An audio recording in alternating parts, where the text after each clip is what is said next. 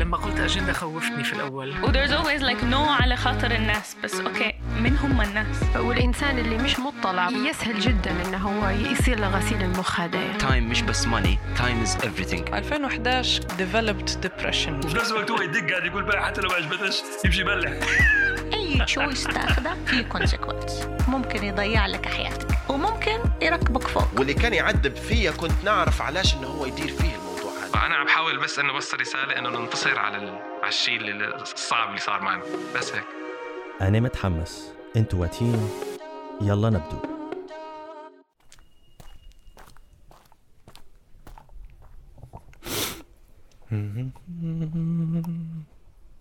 لا لا لا لا لا تا-دا. بوم بوم بوم. Hey guys, um, welcome to the podcast. I'm your host, Tariq Almiri. I'm sitting on the side of the street enjoying beautiful weather in London.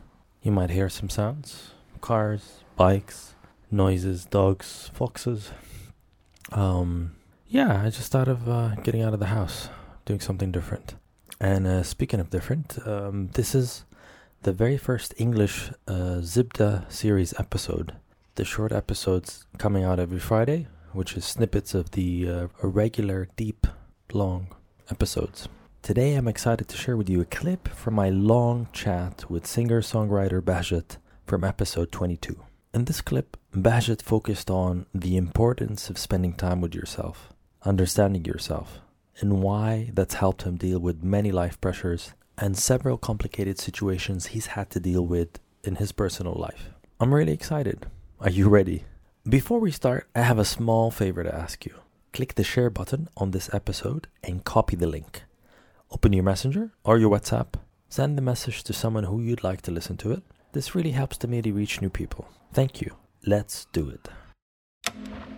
the fact that you're saying I discovered myself as a friend, I discovered spending time with myself. How does that work with writing those songs? How does that work with motivating yourself to to to keep up the love essentially and, and what pop songs are generally about? I mean, you know, that's it's it's a really interesting observation that you say because I think there's a big um misconception usually. You know, being able to be by yourself does not mean that you have to always be alone. But it means that when you are alone, you're not scared, you're not insecure, you're not overthinking.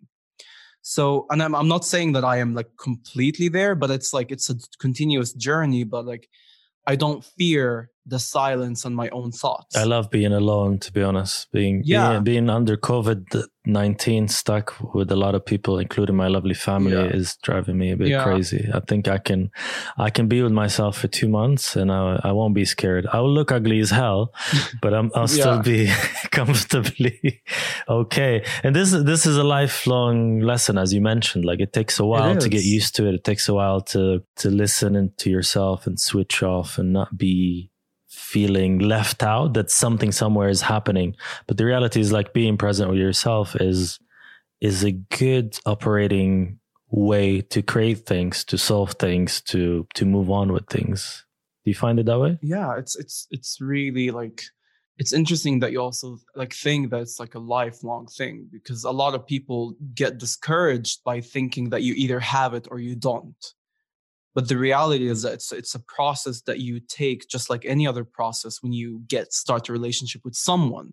You know it's like you take time to build trust and that's how it is with yourself but it's like most of us never really think that we need to but it's taught me so much and it's like as i mentioned earlier like if it wasn't for my relationship with myself even you know young when i was younger then i would not be able to handle some of the pressures like yeah do we stay in malta or go back to libya? Like having that talk with my mom as a 16 year old so it's I, really really like i think it's such an underrated thing but i think it's something that we're going to be talking a lot about like especially in this generation where we're always like connected on our on the internet.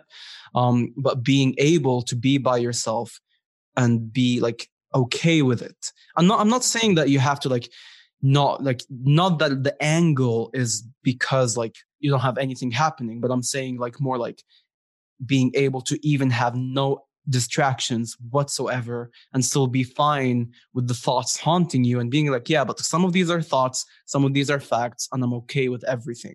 It's hard, but it's okay. No, completely agree. Completely agree. And then obviously, if you don't have that time continuously, stuff piles up and the operating system crashes after a while and the emotions drain you and you're not able to continue because yes, a lot of us in this day and age do therapy and a lot of us do a bunch of other things just to enhance your mental health and in your capacity to absorb things. But I think there is a lack of emphasizing this that I can spend an hour with myself and it's okay.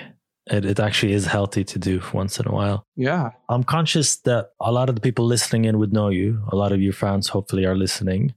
Uh, I'm saying hello to all of them, and hopefully they'll get introduced to many other interesting people in the podcast. But for those that don't, is this is it possible to indulge into your music? Um, how it started, uh, guitar. Why did you pick pop music? What are the influences? And take it as early as the early YouTube days of like, oh, this is a nice place. I can create and see what happens. So, what's the Bahjat music affair story? How did it kick off? And, you know, yeah, go crazy. Oh, I'll go crazy. this is it. I'm your host, Tariq Al Miri. You can listen to the full chat with Bahjat on episode 22. See you next week.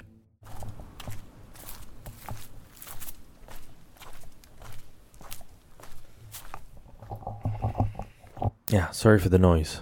It's nice to be outdoors though.